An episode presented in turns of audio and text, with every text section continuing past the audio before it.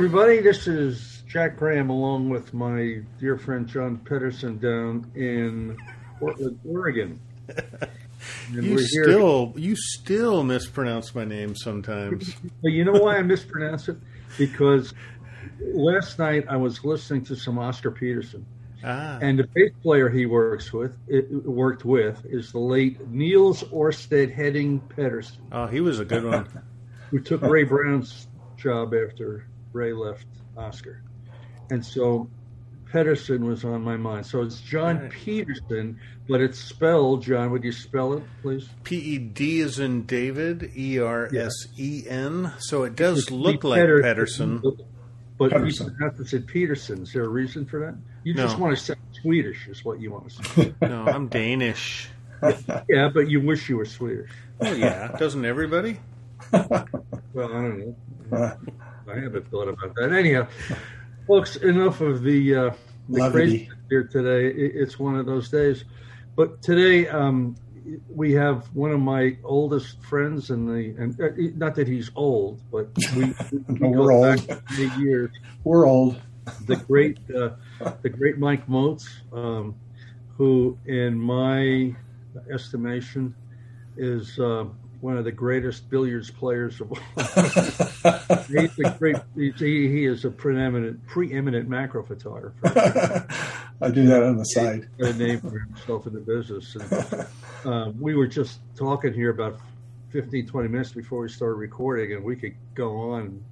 We could probably just go on with stories that none of you would probably understand, but funny things that have happened, you know, on the way to the to the forum, you know. So, yeah. Mike, thank you so much for taking some time and being here. it's here. my honor. It's my honor to be here, John. Uh, it, it, certainly is. And, that uh, we finally got uh, to get together here. Um, now that none of us are traveling, although John and I are going to be in Olympic National Park next week, and we're getting nice. out of our uh, nice getting out of our offices here. It's quite exciting. That's awesome. I'm looking forward to it. Well, Mike, you know, I think a lot of people know who you are, and they're not. Um, could you do it just a short little, little talk about who you are for the for the two or three people who don't know? two or three. Uh, yeah. Um, you know, I'm a dedicated macro photographer. I started out in 2001, bought my first DSLR camera and some lenses off of eBay used equipment, and started shooting at the local parks. And by 2004, I started uh, selling in the art show business. Started getting magazines uh, articles published. Uh, so uh, it, it, started out, you know, as a as a business. Uh, only three years after I started shooting, and then uh, turned into a full time business about 15 years ago, and so it's been a lot of fun. But uh, uh, you know, I my business is mainly teaching now, as you know. Um, the art show business kind of died off, and I believe that was a lot due to the fact that uh, you can go to IKEA and buy a gallery wrap for a fraction of what we were selling them in an art show, and as you know, seven or eight of those big box stores popped up in my area with those cheap gallery wraps, well, people stopped buying them at the art shows. And I got out of there and I realized that teaching was all that was kind of left. There was, you know, it was tough to sell your images and make any money, and stock photography, of course, had died. Um, so it was uh, was teaching that was going to continue to make my living, and, and actually, it's it's done much better than I did in the art show business with teaching. And also it's more rewarding. I, I, just fun to be able to see photographers that come into your workshops and get excited uh, and watch them grow and produce as better photographers from your teaching. You know, it's a, it's a, it was a really yeah. fun experience. Well, I, will tell everybody the real story about how you got into workshops, or how yeah. you got into into into macro photography and what you do. So back in the day, John, I don't know whether you know this story or not, but it, it, it, I'll, I'll, make it quick. Um, we, Mike and I had the had the brainstorm to do a workshop called Macro and More, and I hope we can do at least one more before, before we I, die. before I assume room temperature. And, uh, I, I, was, of course, the More, and uh, and Mike was the Macro, and um, we got up one. It was we did this in June, John, in the gorge. Longest day of the year. yeah. So if you remember, you get up about three thirty in the morning. Mm-hmm. You're out at about four. Well, after one day of that, and then it, it was real hot. Remember, Mike? And oh yeah. After all of this, Mike had enough of this, and he says, you know, "I'm not getting up at three in the morning. I'm not. This is baloney how you guys do this. You know, we pull into the grocery store at nine o'clock at night to buy water for the next day, and no, it was later than that because it didn't get dark till nine or ten o'clock because yeah. it was the longest day of the year. Yeah, so Mike had enough of enough of that, and I think um, he, he, matriculated into macro photography because you could get up at noon. we would we would get we we I think that one night we didn't get home till one in the morning or something like that because we we went out or something after the shoot was done and then we had to go get water at the gas station and and then you go to bed at one and you'd be getting up at three thirty. It was crazy. It's like no, this is this is not this is not fun. yeah. Well, you know, it is until the light gets good, and then when the light gets good, it's it's okay. But so yeah, so that that's how you know that was one of the stories that about Mike and how we started. And I, I can also tell you that we were just talking about my blog that's down my uh, on my webpage. Um, Mike had come down to Ohio to do an art show and stayed with us when I lived in in in Bath, Ohio, outside of Cleveland, and um, that was the first. He, Mike showed me how to do a WordPress blog in my living room, and it's been up ever since. And that was probably '85. So if it wasn't for Moats, I wouldn't wouldn't have gotten into the blog business when I did. Wow. Yeah. yeah, and I took that one shot in your backyard of uh, lily pads on the yeah. little yeah, pond. So, so, John, we had a we had like a water, like a raised water pond in our backyard with lilies and some fish and all kind of water plants, you know. And uh, and I happened to walk down there that morning, um, I, guess with the dog or something. And I looked around. It, it had rained, I think, and I looked around and I, I said, "Hey, yeah, it's nothing. To, it's nothing looking real good in here today. I think I'll." I was looking for something to shoot, and I passed, walked by there about two, three times. There's nothing to see here. So, Moats shows up and I, I was doing something. He goes, I'm going to go walk down your backyard. He comes back and evidently he took a photograph and that photograph ended up in his first book and it was in that pond the same day I saw nothing. Uh, and that's why Mike is a macro photographer and I, I'm the grand landscape guy. Well, I do a lot of macro now, but you do. Mike, you know, you know what else is really interesting about that uh, that home that he had. Um, when I was shooting that lily pad, uh, if you look up about a hundred feet from where that box was, they were building the home for LeBron James, the basketball player.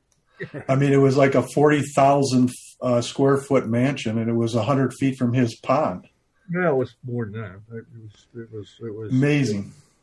Yeah. Well, we we didn't really ask to live there, but we, we did move it once because of of that. But they were actually pretty good when they built the house. wasn't bad, but and they had people days, cars lined up driving down the street uh, of all times all times see, of the day yeah. just to see the house. yeah, oh, now where I live, they're lined up all time of the day because this place is growing like crazy. Yeah. Yeah. yeah, but but you know, I think the point of that story is uh, is you know vision, right? Yeah, exactly. Where Mike Mike saw something and Jack didn't, and it's all about how being how open you are to seeing different things and thinking creatively. So that's kind of yeah. cool.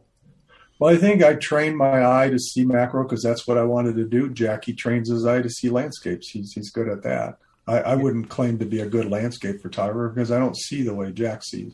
Well, I ha- actually have a picture. well, th- those of you listening to this, and, and, this is like a Babe Ruth rookie card. It's got to be a lot of money. I have a photograph of Moats taking a landscape and he's going to blackmail me with it. Somewhere he's out of business, and but I would be willing to sell that for the right price. Yeah, well, it's like I went. I did a workshop up in Anchorage, one of my macro boot camps, and uh, I didn't even take my SLR, you know, my DSLR with my lenses. I just took a point and shoot, a little G G16, which you know, Jack used to own what a G9 or a 10, and I took my G16 Canon, and and that's all I took, and and and, and, I took some some macro shots with the G16. Never once in ten days in Alaska took a shot of a landscape. People mm. are, are you crazy? I go no because I'm not going to promote landscape photography. I'm a macro photographer, so why would I shoot that? You know, it's a funny thing, John. I don't know whether you agree with this or not, but I know you you shoot a fair amount of macro as yep. well as you do. But when I when I want to go out and take macro images, I can't. I have to think in that vein. I, I can't be looking at landscapes. Yeah, right. And and when I'm out up at Rainier, for example, doing I'm doing goofing off, I you know I don't see macro stuff unless I specifically go and look for it. Yeah, it's a mindset. You know, well, it's like mm-hmm. it's like monochrome as well, where you have to sort of be in the mindset to to see in monochrome, and you yeah. in turn have to see and be in that mindset for macro. Yeah, yeah, totally get it. Is there a lot of flowers there when you shoot in Rainier when you go? In August, yeah. In there are. Springtime and up there is the first week of August. oh, is that right? I'm up there with the rest of humanity. Oh. I, I don't think there's anybody left in the state of Washington that's not at Rainier that week. Um, um, mm-hmm.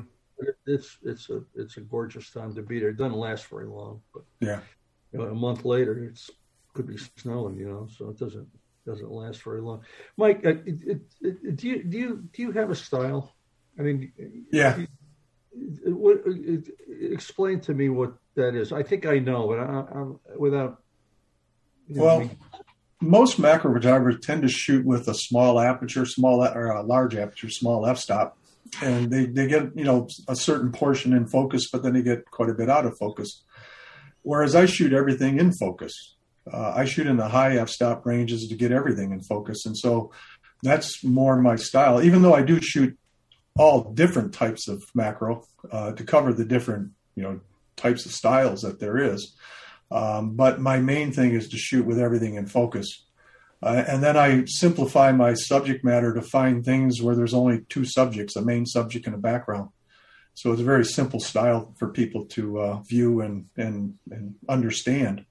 Uh, and but I, I, like it with everything in focus. And I have to tell you that uh, awards that I won in contests that I ever entered into, uh, any images that were maybe purchased for advertising from companies, um, you know, people in the art shows that bought my images, they all bought the images that want with, with everything in focus. And I never had any success with soft focus images and macro, even though it's a really popular style and most people tend to do that. Um, I just tend to like the everything in focus images. They did, they've done much better for me than doing soft focus stuff. Hmm. Well, your website is Tiny Landscapes. Yeah. And yeah. many of the principles of landscape photography have to be applied to the macro world as well. Yeah, I had someone that said to me on I did a YouTube video and they go and they didn't like the term that I used, tiny landscapes. They go, well, "You're not shooting landscapes." I says, "Well, if you were a little tiny ant, uh, the area that I'm shooting would be your landscape." mm-hmm. So, so for all those little tiny, you know, uh, bugs and stuff that crawl around in those areas that I'm photographing, those are landscapes for those guys. Yep. So I said, yeah, they are tiny landscapes. Yep. Just a matter of which perspective. Yeah. So, wow. what are you up to these days, Mike? Well, you know, with COVID, of course, all the live programs got shut down last year. And so I was lucky that I started uh, my macro photo club three years ago. And I actually started it with the intentions of trying to cut back on my traveling doing the workshops. I mean, I would travel from the East Coast to the West Coast and down south, up north, everywhere. And it would be a lot of driving and, and uh, a lot of time away from home. So I wanted to come up with an idea to, to produce something that I could teach online or through the internet that uh, I could stay home and not travel quite as much. And I come up with the Macro Photo Club online. And so I created videos where people can uh, view these videos in our club and I've got over 240 instructional videos that cover four different categories. So we've got uh, tips from the fields for me actually out in the field, actually photographing things and showing you how I do it, and then composition, uh, post processing, and equipment. So four different categories of videos.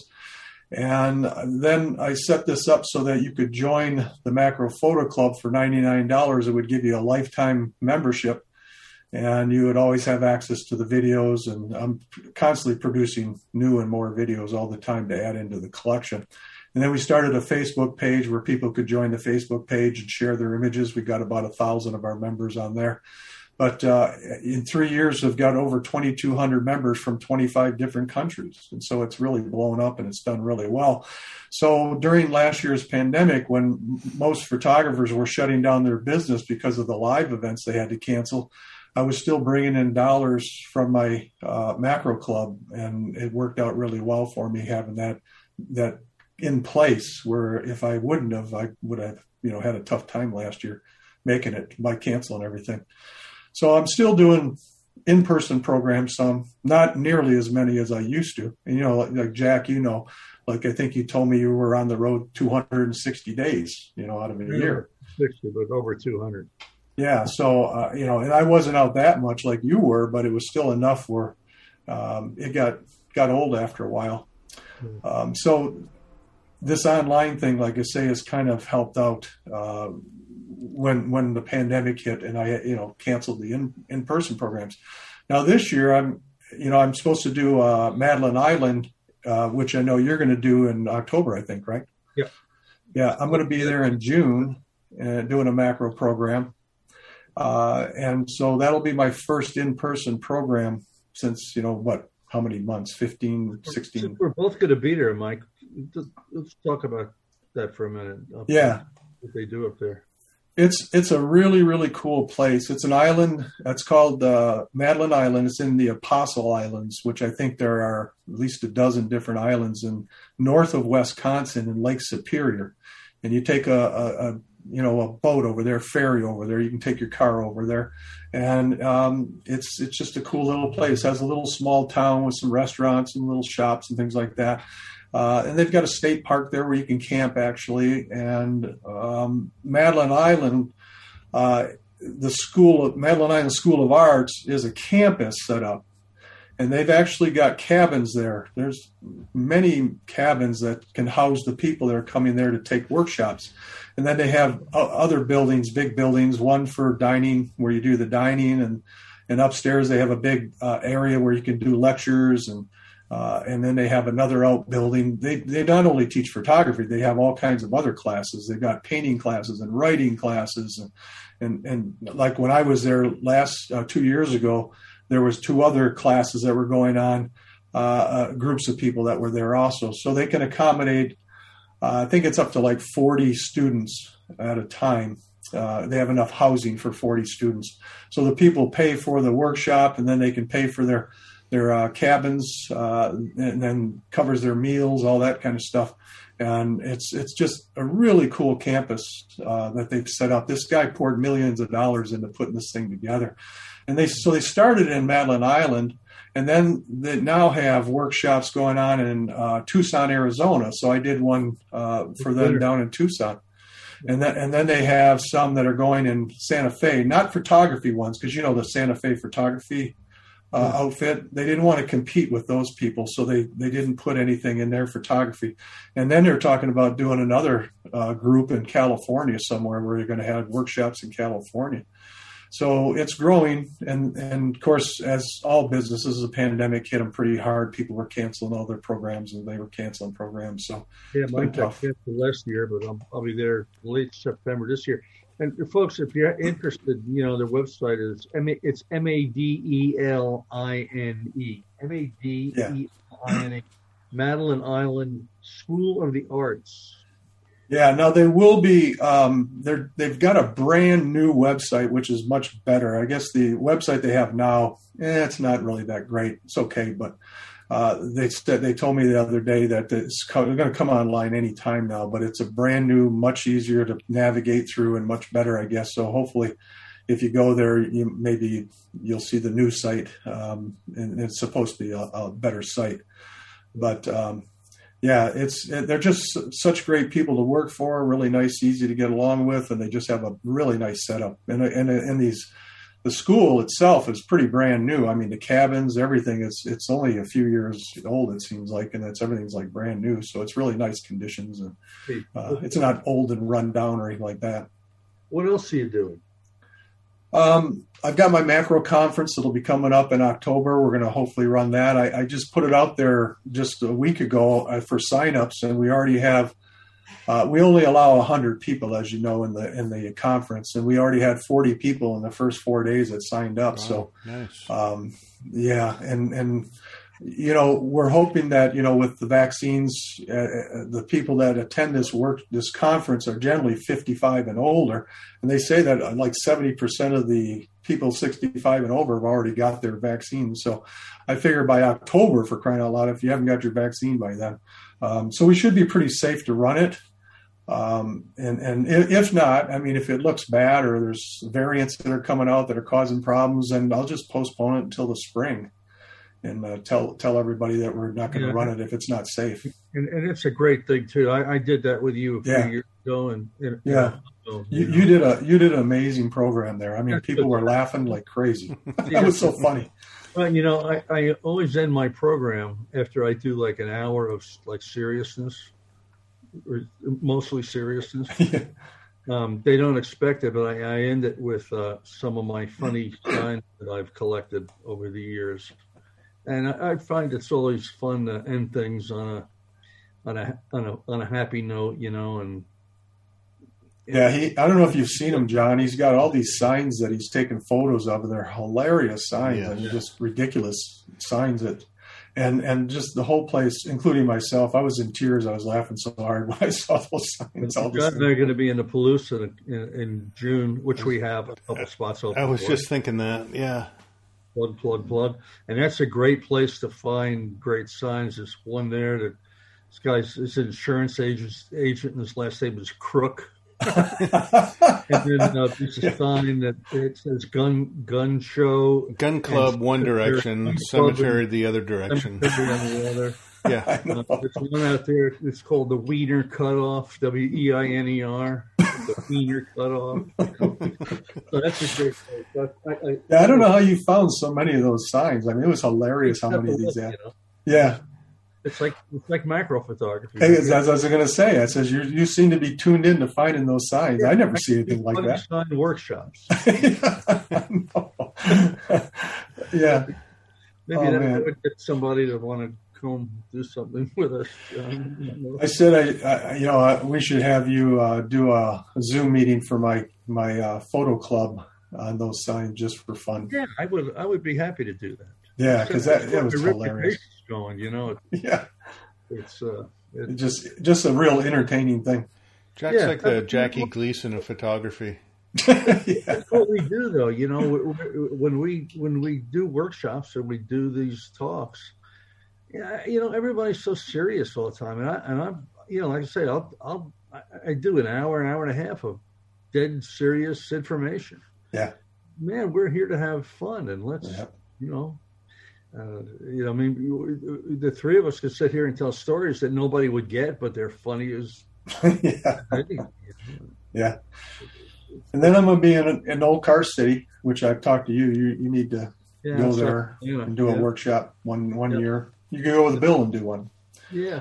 Um, but it's a it's an amazing place. Um, I it, there's people that come from all over the world that go there to photograph these old cars. He's got over 4,200 cars from late 40s, 50s, and uh, he doesn't sell parts anymore. All he does is just take dollars from photographers that come in. He charges 30 bucks a head to come in, and and I've been there on you know teaching workshops every year for about 12, 13 years now.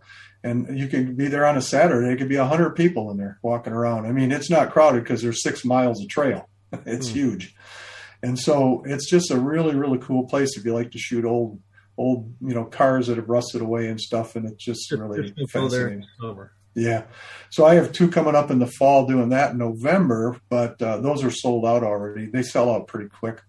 Yeah, I'm told it's a snake snake pit in the summer. In the summer, yeah. Well, it's too hot to be there in the summer too. That's why I go in November and then I go in January or February or March, and it's still you know even then you're getting temperatures in the 70s. And you don't have to get up at three o'clock in the morning. You don't have no nine o'clock. You start. yeah. Mike, um, who, who are who are your main influences other than me, of course? yeah. Well, we started out, uh, as I said, or I started out in 2001, and, and I had no idea about equipment. I had no idea about anything, right?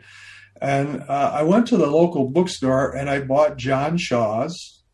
Uh, it's called the um, Nature Photography. I think it was just plain old Nature Photography. And, and what I understand at that time, it was like the Bible, right? Of uh, nature photography books that were out there. And so I bought John's book and I read it and said, you know, what camera you needed to buy and, and lenses and tripod and head. Uh, also talked about using slide film, which I had no idea about it, slide film until I read that. I just thought you bought regular old film, you know. And so I, I, I went and bought all this used equipment on eBay, exactly what John talked about, and uh, uh, and got some slide film and went out to the local parks and started shooting. And actually, in 2004, when I decided I wanted to try to make a little money, I mean, I never envisioned making a living doing this. I mean, that was the farthest thing from my mind. I just thought, you know, I can make a little money and, uh, uh, you know, maybe buy some equipment or pay for a trip or something like that. Uh, and I wanted to get an image published in a magazine. That was kind of what I set for a goal for myself.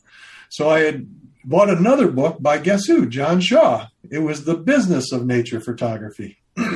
So I bought John's book and he explained how to write a query letter. And so I come up with this idea at the time I was shooting leaves. That was a big thing I was doing. And uh, I decided I was going to write an article about shooting leaves. And so I I took John's uh, book and I, I copied his query letter exactly the way he wrote his uh, query letters and and uh, sent off the uh, query letter to Outdoor Photographer magazine. And Rob Sheppard, as you know, uh, was the uh, editor at the time. And so about three weeks later, I got a letter in the uh, mail, and it was from Outdoor Photographer. And Rob says, he goes, well, we're interested in your article, but not at this time. Uh, we'll let you know if we if we're you know when we could publish it. And I thought well, that was just a nice way of saying that you know we're not interested. So I kind of blew it off, thinking it was dead. You know, if he had never contacted me. So about two months later, I get a uh, an email from uh, this uh, Brian Xperello, who was the uh, associate editor, uh, assistant editor, whatever at that time, and he said, "Hey, we're going to run your article." I was just blown away. Mm-hmm. You know, my first first publication is an article in Outdoor Photographer magazine, so that was pretty cool and then I, you know, went on to publish uh, a lot of other articles and, and, images in magazines after that. But John Shaw was kind of the guy that I kind of looked up to. Uh, you know, when I bought his book on nature photography, and then he also had another book on close-up photography too. But I just love looking at all the little macro shots that were in there. And what really turned me off about landscape photography was because I was doing from 2001 to 2004, I was doing landscape, wildlife, and macro. I was doing all three of them. But in 2004, I made a trip to Yosemite with a friend of mine, and, and I was fighting for tripod space for about 60 other photographers trying to capture some scene that Ansel Adams made famous in one of his books. And I just got turned off by the fact that, you know, I was out there crammed in with all these other photographers and whereas with macro photography, I've got to go out in the woods and wander around all by myself, and I had nobody around me. So, uh, which is, to me is kind of what nature photography is about. I don't want to be out there with hundreds of people shooting. I want to be out there myself, all alone by myself out there with nature. So that's kind of uh, that trip to Yosemite is when I really decided that I was done with landscape, and because uh, where I live in Michigan, in southeast Michigan, north of Detroit, there's no landscape to shoot here. I mean, it's flat farmland around me. Um, there's just nothing to photograph in terms of landscape. And if I wanted to shoot all the good landscapes, well, I'd have to travel. Uh, you know, a lot of travel time out there. And I was running a paint paint business at the time, painting business, and there was just no way I was going to travel that much to shoot landscapes. So I said, you know what, I'm done. I'm just going to shoot macro because I got tons of that to shoot right here at the local parks near me, so I don't have to travel for that. So I dedicated all my time to being the best macro photographer, and I think one, that's one thing is if you kind of specialize in something, I think you can you can kind of do a little better because you put all your time and effort into being the best at that one type of photography. Just like Um, you know, like the, the the people that I always admire too. Uh, you know, the John Shaws, the Art Wolfe, some of those other photographers that we know for years that have been around for years is uh, a lot of those guys are really good at a lot of different styles of nature photography. Might be good at landscape, good at macro, good at wildlife. They do a little of everything, and I admire those people because they are good at everything. I never felt I was that good at landscape or wildlife photography. So I, I admire people that can do all the different genres of nature and do them really well because it's There's- not there's easy. Few, there's few, John. You, you correct me if I'm wrong. There are few, even landscape photographers who are good at, who are also equally as good at wildlife Right. Yeah, or travel. And I can name them on one hand. Uh, Art Wolfe, for example. Yeah. Art, Art's a master at at travel and landscape and wi- I mean, he's Yeah. one of the few people who really have nailed those three categories. right. And, you know, Yeah, because I always thought, you know, in order to be really good at some specific style, you had to put all your time and effort into that one. Yep. But the, but there are those that can seem to, you know, transition to all different styles and do really really well at it. Yeah. I mean, I never felt I did good in landscape, even when I went to the some of the parks that I'd gone and photographed. I look at my images and they're kind of boring looking compared to some of the other ones I've seen by other photographers. You know. Yeah. Well, I, I would love to do another macro and more before Before we I- die. Thank you, Mike. Okay. Before we die. Maybe we ought to do one tomorrow. you never know. We're getting up there. What do you? Uh, are you still um, using your are you still Equipment? shooter, or what do Huh? you use? I know you're you're use, use Tamron lenses, and Yeah, what what, I- what are you using for bodies these I still use all the cheap equipment. Yeah, I- tell, tell everybody about your recent upgrade. well, I, I used the D7000 for 10 years, Nikon. Nikon, Nikon D7000 for 10 years. Um, and, and people would laugh. They go, Are you kidding? It's like an old camera. And I go, Yeah, it's still working great though. and so, but in October last year, I actually upgraded finally to the, the 7500 Nikon, which sells for a whopping $999, I think it is. so it's still below what most pro photographers use. Matter of fact, Bill Fortney, I ran into him at a conference one time and he says, Mike, he says, I know you're using our D7000 camera. It's a good camera, but how come you're not using the pro bodies? I says, Bill, I says, 60% of the people in my workshops are using cameras under a thousand dollars, the bodies. I said, if I'm using your $6,500 camera, those people leave my workshop saying, well, Mike's images look really good because he's got an expensive pro camera. I said, I'm using a camera that's cheap like everybody in my workshop uses. And so that gives them the, the feeling that, well, if he's doing that well with his camera, then I should be doing just as well with my camera. Yeah. So that was the whole philosophy was just, you know, I got it done with a cheap camera and, and uh, it works good for macro. Now it's, you know, I wouldn't tell somebody that you could use a D7000 to be a wildlife photographer or a action photographer or someone shooting in low light conditions a lot, you know, wedding photographers. I mean, it wouldn't work for those people, but for macro photography, you don't need an expensive DSLR. Yeah. So, and and that really, the people in the workshops appreciate hearing that because, you know, not everybody can afford or want to spend, you know, thousands of dollars to buy a camera body. Well, I tell people that if they're taking mediocre photographs, it's not the equipment. No, and we've talked about this many times. You know, it's it's people are gear obsessed and they're they're too worried about buying the next best camera, thinking it's going to make better images for them. It has nothing to do with it. So if we had video, which we we're we're actually folks recording this on Zoom, believe it or not. But if we had video, maybe we should sometime think about this, John. Do some video. In my garage, I found the Mike Moats wind protector. yeah. Tell, what, talk about that just for a minute. It's kind of a Well, it's it's it's the it's the enemy of the macro photography, right? Wind. It's the biggest problem we we deal with. Um, and so I come up with this idea to to build a clear plexiglass wind box that would would go around the subject we're photographing, and so it's set up as a, it, it's it's actually a flat. It's flat when you uh, have it closed. When it's closed into itself, it's flat, and then it opens up into like a triangle, and then at one end you can put the lens through the one end, and then you have the triangle that totally closes the uh, the subject in, and then because you're using clear plexiglass, you can photograph right through the back of the plexiglass, uh, and it worked really really well. And so I and and this thing is put together with duct tape. It's it's four pieces of plexiglass, and there's duct tape that creates hinges so you can open and close it.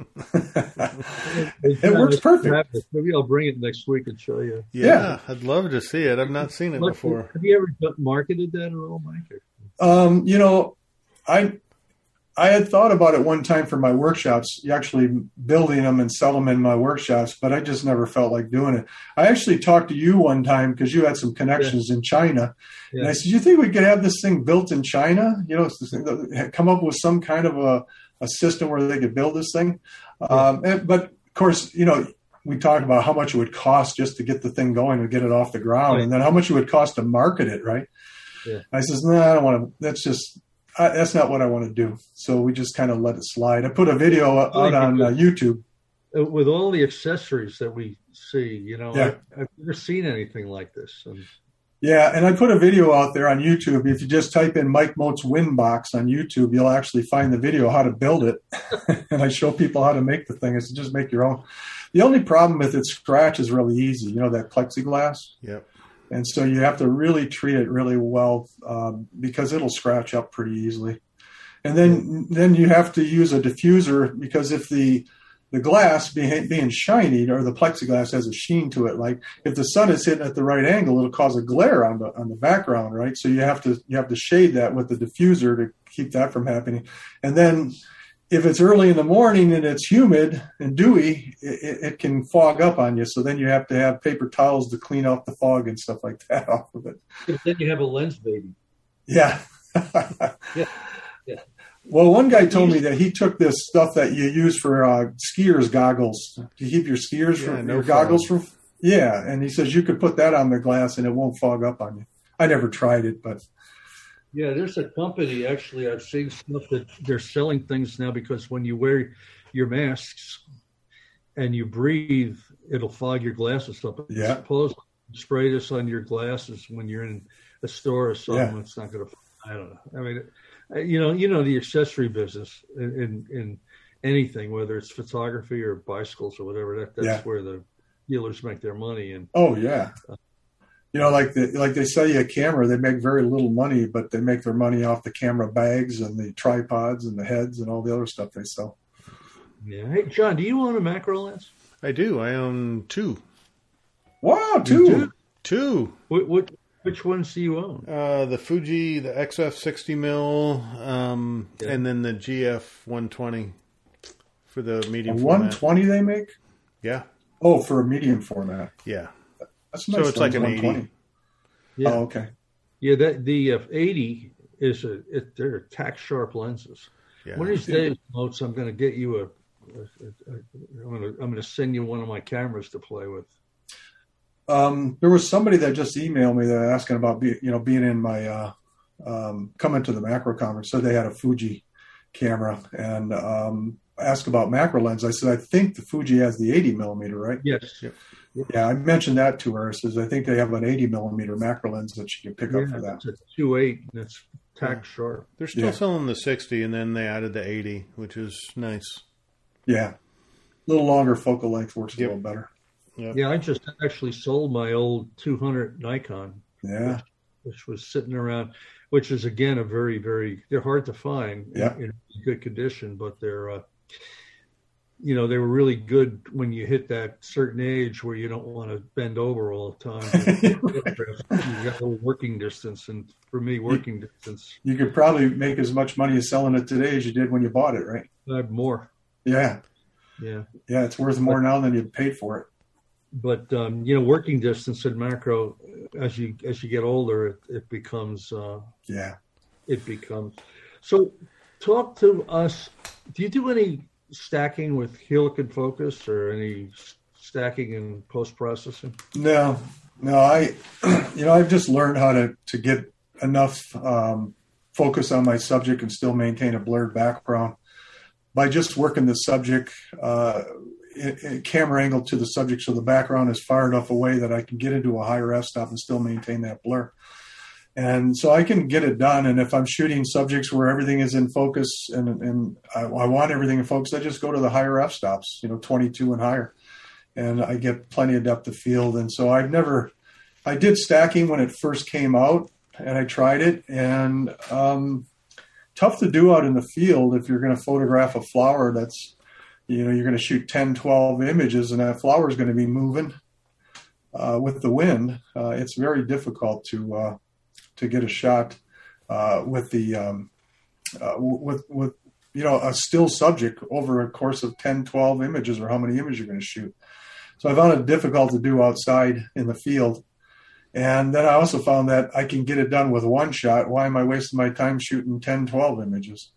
Well so folks, I got to tell you that the reason I asked that question, Mike, is because I was, and honestly, I had not looked at your website for probably about 90 years now, a few months. And, you know, folks, if you look at Mike's work on tiny landscapes, I, I could have sworn that some of those images were were were stacked. They're, they're yeah. so sharp. No, so no stacking for doing that. That's uh, that's what I teach in my uh, videos in my photo club and also my workshops. You know, I teach people how to get it done with one shot and not have to do focus stacking. Do you ever um, use? No, hey, Mike, do you ever use yeah. extension tubes in your Mac? No, because I never shoot in high magnification or beyond one to one. Okay. So I wouldn't have any need for them. Um, now, getting back to focus stacking, let's say that you're shooting, you know, you're using a, a one of those, say, Canon. What is it? MP65, it goes from one to one to, to five to one. You're getting into really super high magnification. Now you know the depth of field when you're at one to one, it shrinks down to almost nothing.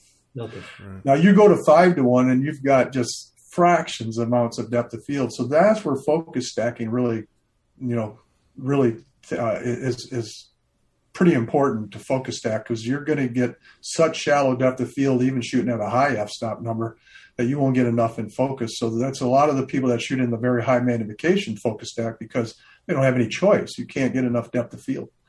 One but of my for, views is the is, is when I see a lens that says macro on it. it's not a one to one lens. Yeah, and well, my zoom lens, which is uh, 18 to 400 Tamron, you know, a lot of those new lenses come out that are zoom lenses say they have macro capabilities. Yeah. They don't say they're macro lenses. They say yeah. they're macro capabilities. So they're classifying two, one to 2.7, one to 3.5 as macro. Yeah. Could you just explain that? Because I think there are going to be people listening to this that aren't yeah. No, it's a good point to make because the, the term macro photography, if you looked it up in Wikipedia or a dictionary, will tell you that macro photography is shooting in one to one or higher magnification. Now, in order to achieve one to one, you have to take your macro lens and get it to the minimum focusing distance. So my macro lens is 11.5 is the minimum focusing distance of the subject. Now that's from the sensor inside the camera, not the front of the lens. Inside the camera, the sensor to the subject, 11 and a half inches. Now I'm at my minimum focusing distance. And when I'm there, I am actually in macro land. I'm shooting macro, true macro, one to one. Now, once you go outside of one to one and you back up away from that subject, you start start shooting larger areas. Well, now you're actually called close up photography. Now, I am a close up photographer. I am not technically a macro photographer but I call myself a macro photographer because I just consider shooting any small areas as macro, and most people kind of think the same way. If you look on any sites uh, on Facebook that are geared to macro photography, you'll see very few images that are being posted that are actually in one to one or higher magnification. Very few. But yet, those people still consider themselves shooting macro photography because they have a macro lens. Mm. Whatever they shoot with that macro lens is macro photography. So it's it's a little confusing. I call myself a macro photographer, even though I'm technically a close-up photography according to the dictionary and the terms of macro. But uh, uh, but there are some hardcore macro photographers that get upset by the fact that we call ourselves macro photographers when we're not technically shooting macro photography. We're not one to one or higher. And so every once in a while, somebody will, you know, call me out and say, "Oh, you're not a macro photographer." Yeah, who cares? I don't care about it. That's I don't mind calling myself a macro photographer. But yeah, that's the difference. Who who who or whose work? I mean, who inspires you? What photographers? See that in terms of in terms of macro photography, I you know what I said earlier that I really um, my style is shooting everything in focus, but I'm actually more attracted to the people like uh, that shoot the soft focus flowers like Kathleen Clemons and uh, and one of my speakers at my conference is Jackie uh, um, Jackie Kramer. Um, and and a, so some of the photographers that do soft focus flower photography, I really actually like that style, even though I don't like to shoot it that much because it's difficult. It's much easier for me to find a subject and shoot it all in focus than it is to get the right amount of softness in there to make it look really good. And so some of those soft focus flower photographers, uh, I really think are are very good at what they do, and I really admire what they do. Um, but for me, again, I I've had some success with soft focus flowers, but I feel there's people that do it much better than I do. So I'm kind of appreciating what they do because I know how hard it is to do that. You know, I always tell people that, you know, Mother Nature creates the artwork for us out there. All we got to do is go out and snap a picture of it. And that sounds like simple, right? But the style that I shoot most of the time, which is everything in focus, is hell, you can do that with a point and shoot camera. You can do it with a, a camera phone it's not that difficult. So I don't find what I do very hard to do. But when I look at some of these soft focus photographers that consistently put out good quality images doing soft focus flower photography, it blows me away when I see what they do. It's really good stuff. But, but uh, Mike is is seen in yeah. that in that vein, you know, and and being able to, you know, walk past something and say, well, there's something to see down there, you know, and yeah, and, and a lot of people, uh, I've had people say, well, you know, Mike, you have a natural eye to spot good subject matter. I says, well, in the first three years that I was shooting from 2000 to 2004, three years, not one of those images in that first three years is on my website today.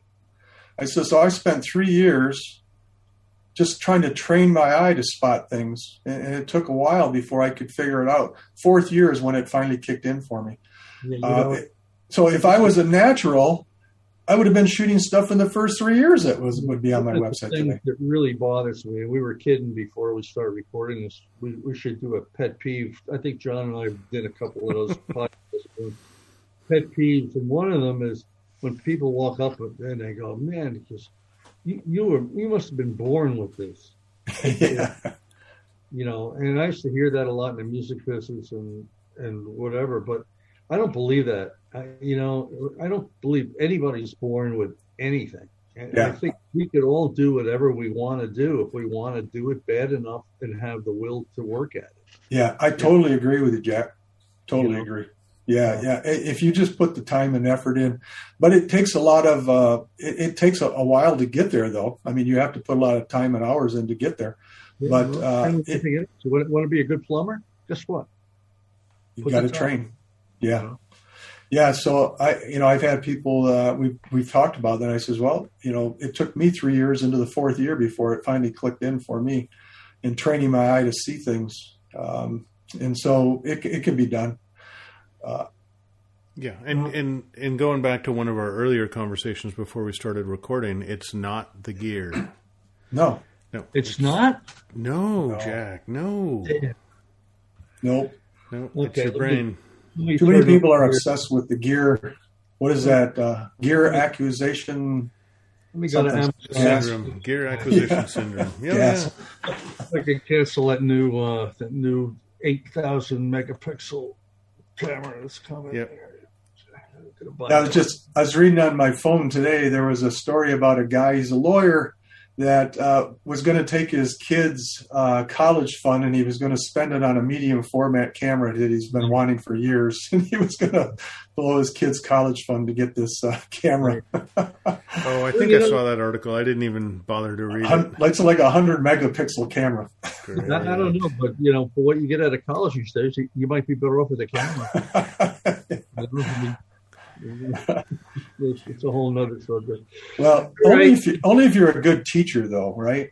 Because you know, it's how how do you make money doing this, right?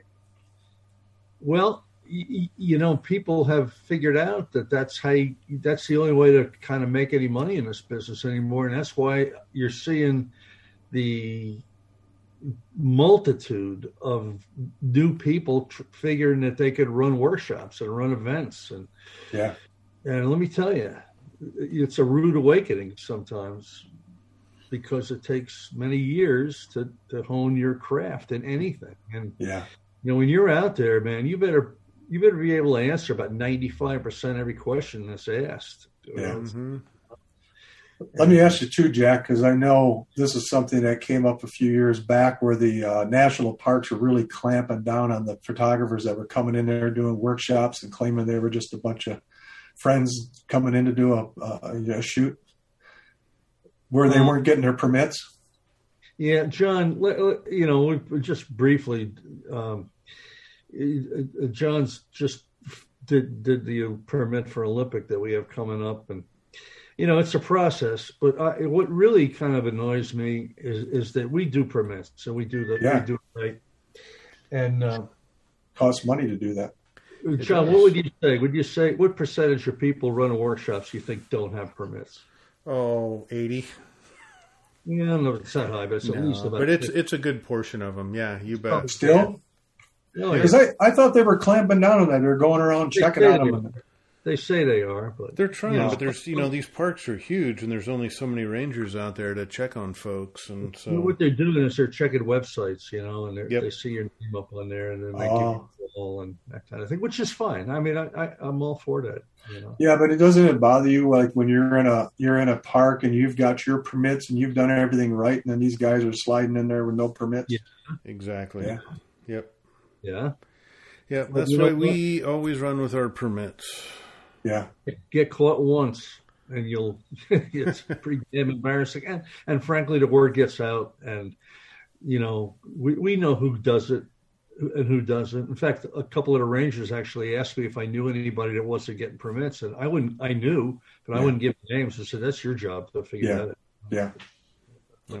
Anyway, Mike, I got to tell you, we, we, we need to do this more often, and we, you know, it- it's just a, it's a, it's just a lot of fun having you on. We, we, might- like I say, Mike and I go back a long time, and and uh, and have had a lot of fun experiences out in the field and Yeah. stuff. Um, I just want to end this on one note. You know, I always end it with my funny signs. yeah. I'm going to do my version of funny signs here, John, before we sign off. All right. Mike, what did you eat today? Well, this morning I was at Burger King. I had a Whopper Junior at six o'clock. There's only one Burger King near my house that serves Whoppers at six in the morning, and so that's where I go every single morning at six Yeah. o'clock. Yeah, now, now, folks, Mike, how tall are you, I'm five eleven, and what do you weigh? two hundred. Yeah. God, that gets me so annoyed. Yeah. Well, that was that was six in the morning, but then at ten o'clock I went to Arby's. Yeah. And so I went to Arby's at ten, and then at ten o'clock I went to the Dairy Queen and got a big, you know, sundae thing, brownie sundae or something like that. And what did you eat yesterday? Yesterday I was at Burger King at six in the morning, and then um, went to Taco Bell at ten o'clock, Oh, and then in the afternoon went to Arby's again. And then my wife and I will go out and eat eat in evening, but she won't go to fast food for dinner, so we'll go to a sit down restaurant in the evening. I mean, if you added up how much we spend on eating out every month, it's tremendous. Yeah. yeah, yeah, And this is every single day. yeah. And Every, Mike, Mike eats fast food. He's been doing this since I know Yeah, every day. Every day. yeah. And people say 5'11, 200. They'll say that people will say, "Well, that's really bad for your health." But I had a checkup here. I, I I never had a physical for years and years and years. I never had a physical, and so two years ago, I signed up with a brand new doctor because my other original doctor had retired. And so I signed up with the new doctor. He says, Well, I won't even accept you as a patient unless you do a physical. I said, Okay, I've never had one, but I'll do one. Um, my uh, blood pressure was perfect, which it always is. It's never been high. It's always been right on the money, like 120 over 80. he does a cholesterol test, which you think would be through the roof, right? He says, well, he says you got a high percentage of good cholesterol and a very low percentage of bad cholesterol, so you're doing really good there. And then every other stat that he checked me on was all perfect. So he says, "Well, whatever you're doing, just keep it up." I was saying, I was thinking, if I told you what I was doing, you'd freak. and this is so my this brother, is one of those folks. Don't try this at home. Right, right. Yeah. My, my brother-in-law says you ought to write a book on your diet and how you live and, and sell it. and you know what tomorrow is going to be yet? Burger King. Well, it's, it's always Burger King at six in the morning because they're the only place I can get lunch at that time of the morning. I don't like breakfast really. Yeah. Um, so I have to go to Burger King. Now, also the funny story too is that my stepdaughter owns a cat, which we babysit like five out of the seven days, and so the cat goes with me to all these fast food visits, and so the cat loves it. He loves loves going out to eat, and so he eats you know, bacon at, at, at Burger King and he'll have turkey or chicken or roast beef at the Arby's. I get it with, without the bun, you know, and just the meat. And uh, then McDonald's, he'll eat hamburgers. So all these places we go to, they all know Jack. That's the cat's name, Jack. Thank you. Thank yeah. so they all love seeing Jack every time I pull into the fast food. Well, and it's not me; it's the cat. right. Yeah. You wouldn't well, eat that much fast food, would you, Jack? My, no, no. I, I actually quit eating fast food. Almost. Have you? Night, yeah, it's in the last year and a half. I, I don't think I've been in a fast food place more than about three or four times. Wow. and French fries. yeah, do that in a day. yeah, you do that in a day. And, right. and I'll probably drop dead, you know. Yeah. Well, I, I actually, I'm, I'm. It's almost like an obsession to me. I mean, it really is. It's honestly it, an obsession. It, it is. Yeah. It is. It is. I yeah. didn't say that. But. If if I go a day without eating fast food, I'm just climbing the walls. it's a fix well, me. folks, now you know a little things about Mike that probably no one else knows or wants to know. I think we'll stop it at that point. it's all downhill from here. Mike, it's a it's a pleasure having you. Uh, again, Mike's website is tinylandscapes.com. Yeah, he's got a really a really interesting and a, a really good um, beneficial online um, uh, uh, macro club course that is well worth the money and uh, he's one of the down more down to earth people in this business, and it's always fun to do that. John, Jack, it's been I'll good. See you, uh, I'll see you next week. John's going to teach me how to fly a drone next week. Oh, cool! Yeah, have some flying okay, lessons. We're going to work on drone macro photography. Watch him crash it into a tree. drone macro photography. Yeah, there you go. I'm going to be the first drone. No, it'll be good and we'll be at Olympic. Any, anybody wants to come to Olympic, we have one spot open next week, and yep. uh, if you're interested, get a hold of John or I. I know it's last minute stuff, but Mike, we'll get this up, and uh, hopefully we'll get in touch base with you sooner rather than later. Thank you, and, John. Uh, and John. enjoy that Whopper tomorrow morning. Is it a Whopper or a double Whopper? Well, I get the Whopper Junior. I go small. but you eat five of them. All right, folks. We'll talk to you soon. All Thanks, right, John. Folks. Thanks, John, for running it. You betcha. We'll see you guys. All right. Take it easy, Jack, John. Thanks a lot for having me.